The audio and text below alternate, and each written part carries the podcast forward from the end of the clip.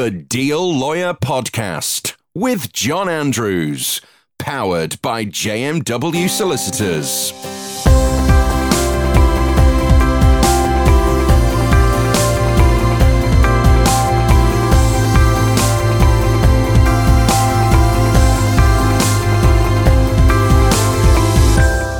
Hello and welcome to the Deal Lawyer podcast. I'm John Andrews, back after a short break. And joining me today is Stephen Radcliffe, who's a consulting director at RSM UK Consulting. Stephen, welcome to the podcast. Hi, John. Thanks for having me on. So, Stephen, as consulting director at RSM, what, what, what, what's your job? What, what are your responsibilities? Okay, so I, I sit in our uh, ESG advisory team, uh, which forms part of our wider um, consulting practice here at RSM. Um, we're a, a mid tier uh, audit, tax, and consulting firm uh, and servicing clients in the middle market.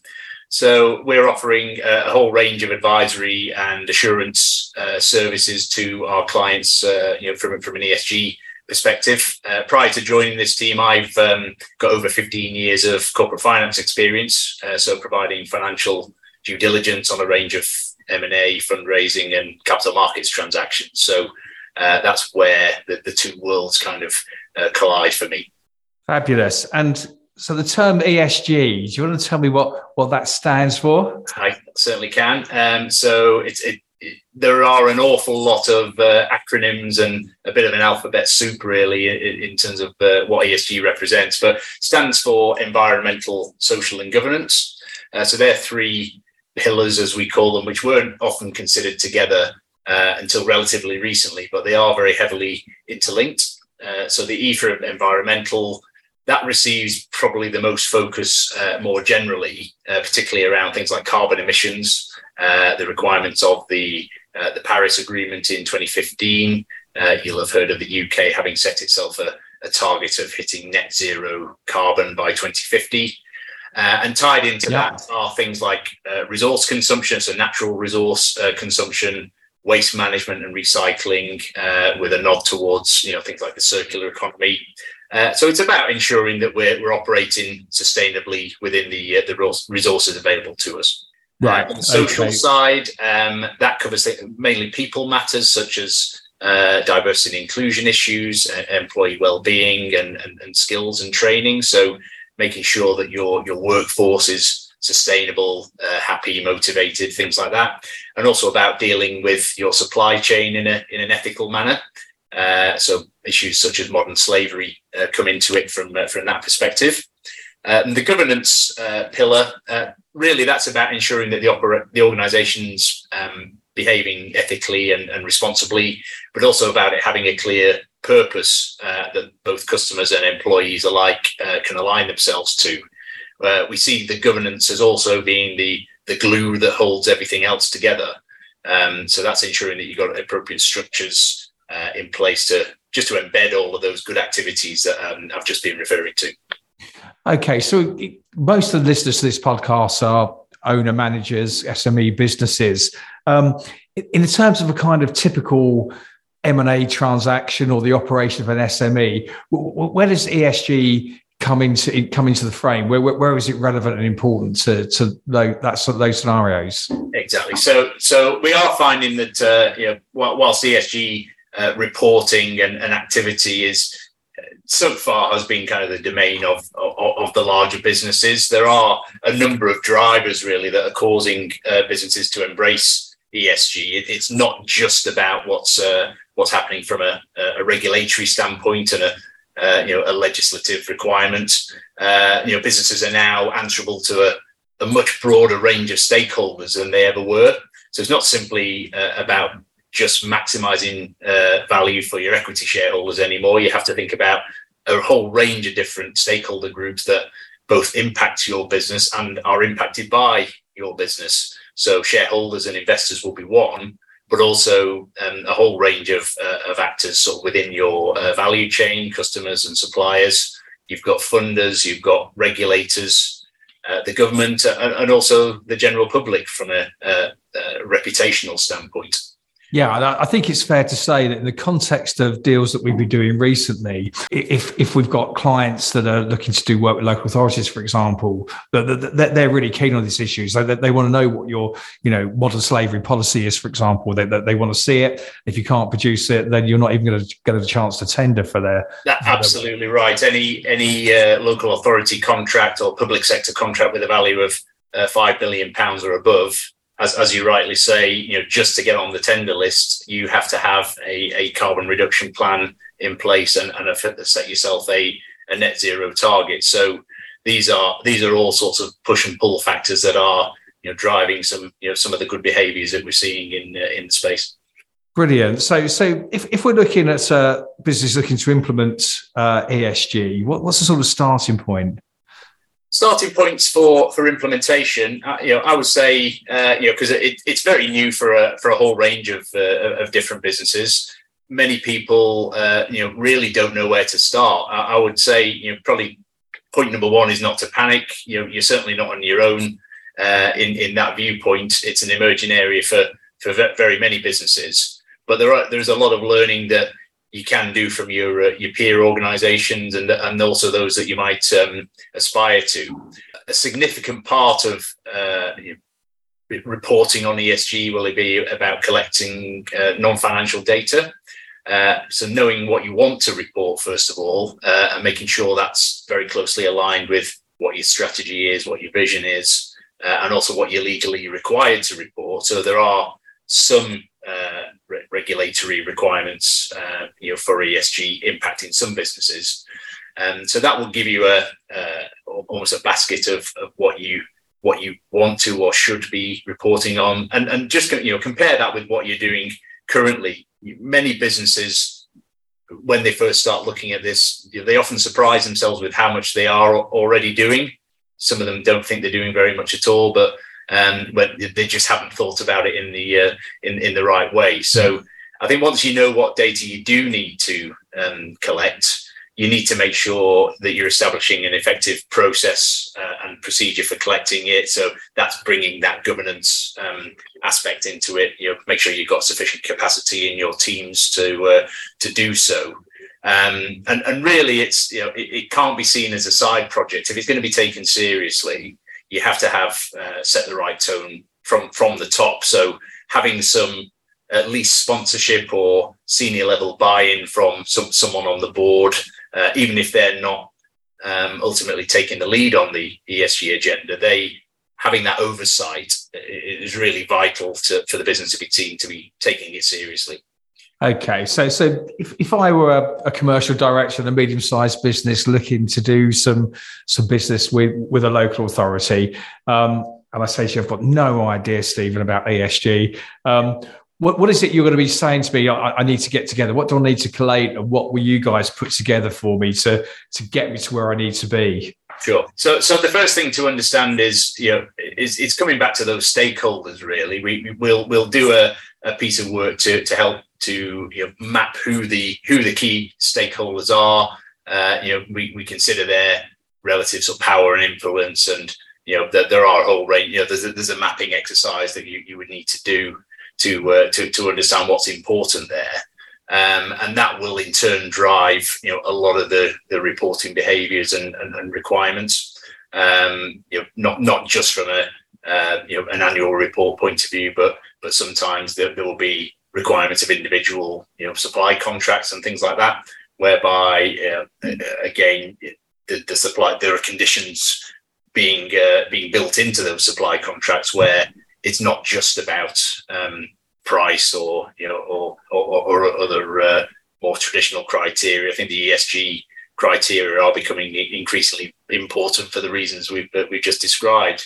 Um, so yeah, making sure that you've got some uh, you know an appropriate level of capacity within the the business uh, to to make sure we're, we're collecting all, all, all, of that data you know once we've un- established what the data uh, needs to be um, I would I would say collaboration is, is also a key a key yeah. aspect so um, when you're establishing a, a, a working group within your organization you know try and make that as, as, as broad as possible pull people from all different departments within the uh, within within the business.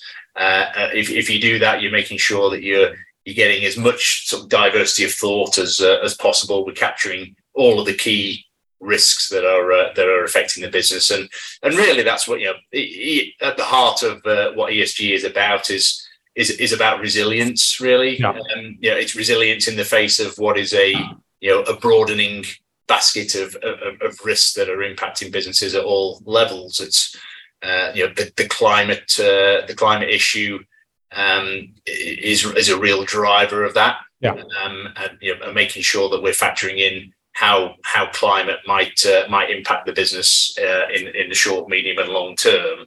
Uh, you know, having having uh, ready-made responses to that and and building that into your risk management processes, um, you know, is, is a big part of what uh, what ESG is about.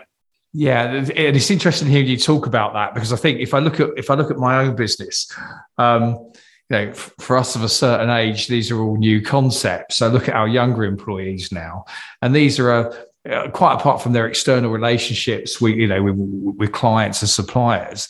It's almost a fundamental part of how they operate their working life during the day. You know, even even down to taking away our waste bins and making sure that we recycle as much as we can. So it, yeah. it's something that I think is probably key, not just to you know customer relations, but employee engagement in, in many Absolutely, ways. Absolutely, that's um, yeah, that's that's one of the key stakeholder groups I was probably referring to earlier, John. Um, you know, our employees, our, our customer uh, base.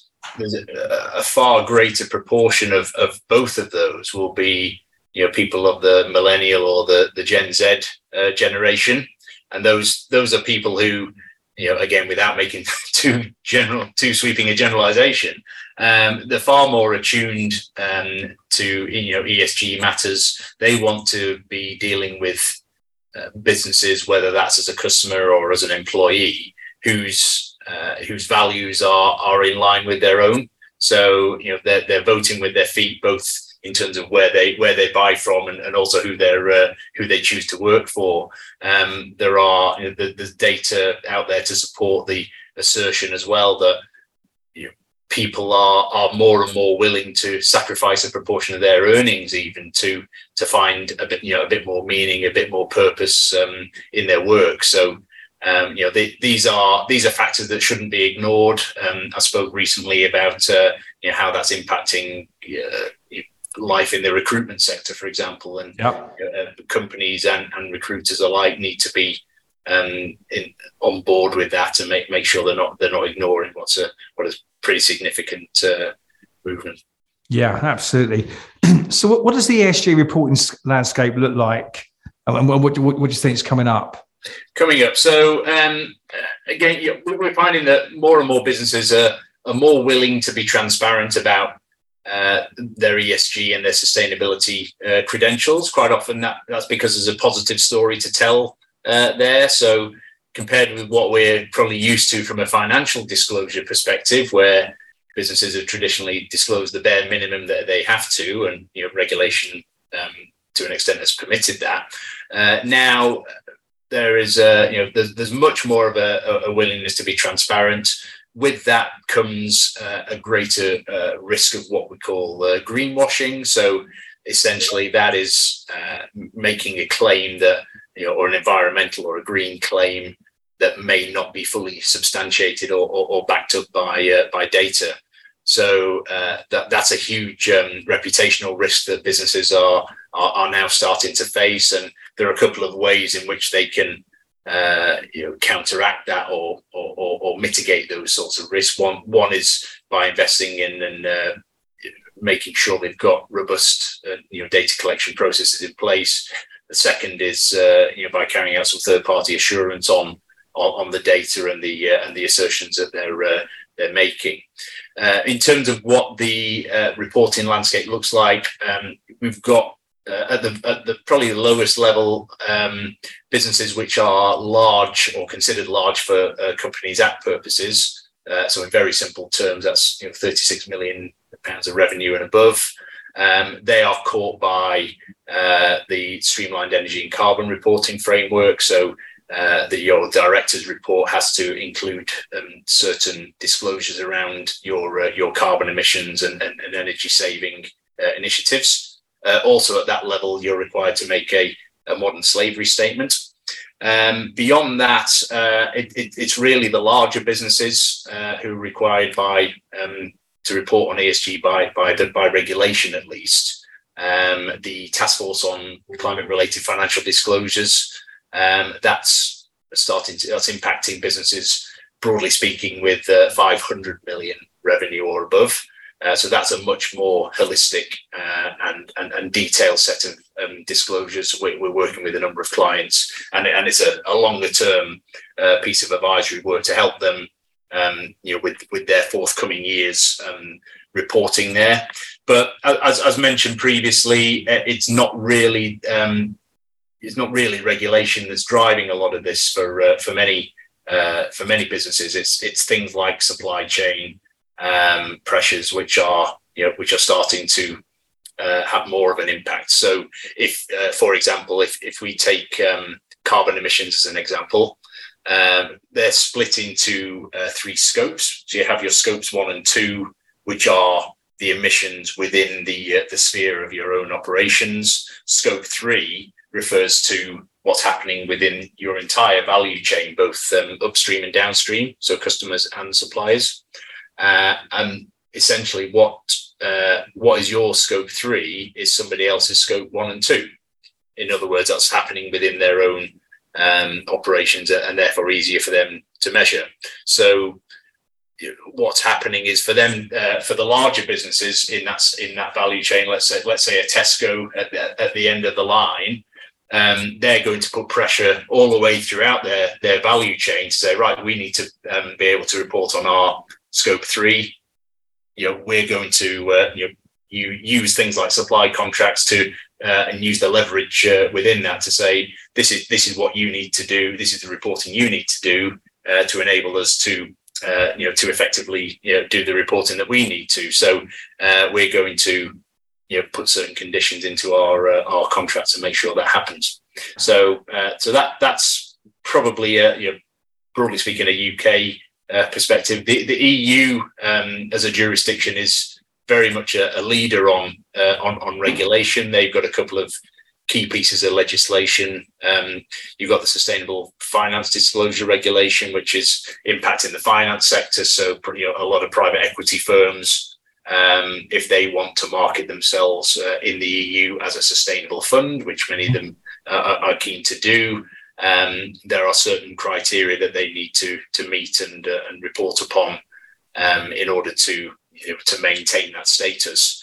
Um, another key one that's coming into force uh, very shortly is the Corporate Sustainability Reporting Directive or CSRD, um, and that by, by 2028, I think it was only five years away, uh, that's going to be um, impacting uh, SM, even SMEs at, um, you know, who are sort of operating within within the EU, uh, and even UK businesses who have got a substantial proportion of their uh, revenue uh, derived from the EU. They're going to start to be um, impacted by it as well. So there's a lot. There's a lot of uh, different push and pull factors, as I say, John. So a lot get one's head around a lot, a lot going on there in the ESG world. So, given that the, its impact seems to be widening, what industry sectors um, do ESG issues arise in most commonly? Um, well, I guess it's natural for people to think about those uh, heavy emitting sectors. Um, you know, that have an issue with ESG. You're thinking mining, heavy industry, uh, construction. Uh, the built environment is is responsible for a you know, significant proportion of um, you know of carbon emissions in uh, in, in, the UK. Uh, that's absolutely the case, but we've got to be careful not to fall into the trap of you know just concentrating solely on environmental factors. Uh, you know, which which all of that really does. Um, you know, businesses where you know environmental issues might be less significant. Uh, that doesn't mean they're they're not they don't have other ESG or sustainability factors to consider. So, you know, that that's where the you know the equality, diversity, inclusion comes in, uh, employee engagement, things like that. And so, materiality uh, is a, is a crucial consideration.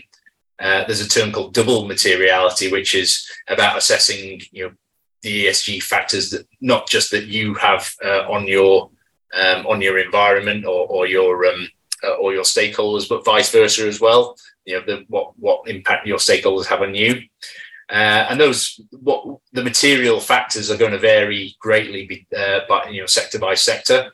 Uh, so there there are online tools available to help businesses um, assess uh, materiality from an ESG perspective, but uh, again, it comes down to you know, that that map, that mapping exercise I, I mentioned about yeah. you know, understanding who your key stakeholders are uh, and how uh, ESG factors are likely to affect them. That's that, that's a really important uh, step that I think you know all businesses should take. Okay, so so we've sort of established that the RSM ESG advisory team is a real expert in this area. What's the, what, what other services can can you offer? Um, okay, so uh, we, we, we have something called a, a, maturity assessment, which as a as a bit of a diagnostic tool, uh, John. That that that's you know, if, if businesses really aren't sure where to start uh, around ESG, that that's something that we can uh, offer to you know to help people establish their their current position.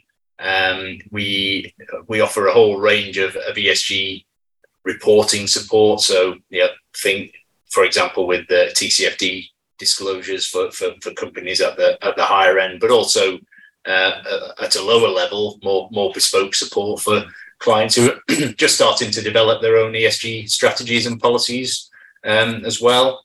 Uh, we can do governance reviews, which range from you know an initial focused uh, assessment, you know, reviewing uh, the the documentation that they collect, uh, you know, observing board meetings, all the way to a you know through to a full governance and uh, and stakeholder review um, EDI or Equality, Diversity and Inclusion uh, advisory work. Um, we've got uh, what we call the, the Race Equality Code, which is a pri- pri- uh, proprietary uh, diagnostic review, um, which helping businesses understand their, where they are on the uh, on, on, the EDI uh, agenda, and all the way through to you know ESG due diligence. So you know assessing uh, I was just going to ask you about that. Actually, yes. that's, that's a real.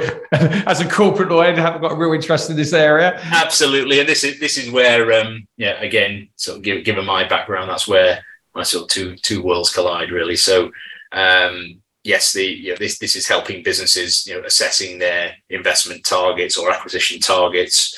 Um, you know, particularly where they where the, the acquirer has its own ESG commitments already made. They're, they're looking to firstly see how uh, you know how the target business uh, shapes up you know against those uh, against those criteria that it might uh, measure itself.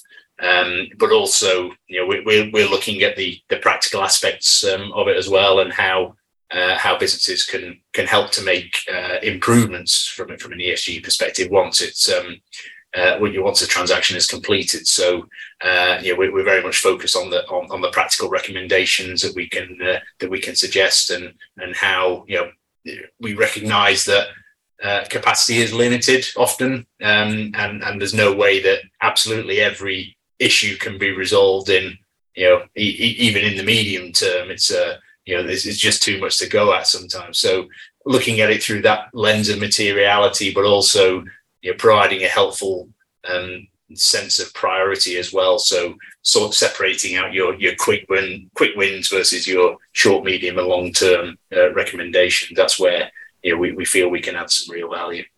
Fabulous. And if any of our listeners want to uh, get in touch with you, Stephen, at RSM to discuss these issues, how do they best do that? Um, so yes, you can you can reach me on uh, on, on email at stephen.radcliffe at rsmuk.com. Uh, please visit our, our website as well, um, rsmuk.com, uh, and visit our ESG pages. Uh, there's some, a, a, real helpful overview there of, of the range of services that we can we can provide, and uh, you know you should find a uh, an inquiry link on there as well if if uh, if you need to get in touch. Uh, there's anything there that, that resonates, we'd be we'd be delighted to to have a have an initial conversation and see how we can help. Great. Thanks very much for joining us today, Stephen. Really a pleasure, John. Thanks podcast. very much. And I, have learned as much as my listeners, I'm sure. Excellent. Please, please hear it. Thanks, John. Thanks for listening to the Deal Lawyer podcast. I'm John Andrews. If you'd like to contact me to discuss the issues arising from this podcast or indeed any previous ones we've done, you can contact me at john.andrews at jmw.co.uk or on my mobile telephone 07768 266 036. Speak to you soon. The Deal Lawyer Podcast with John Andrews, powered by JMW Solicitors.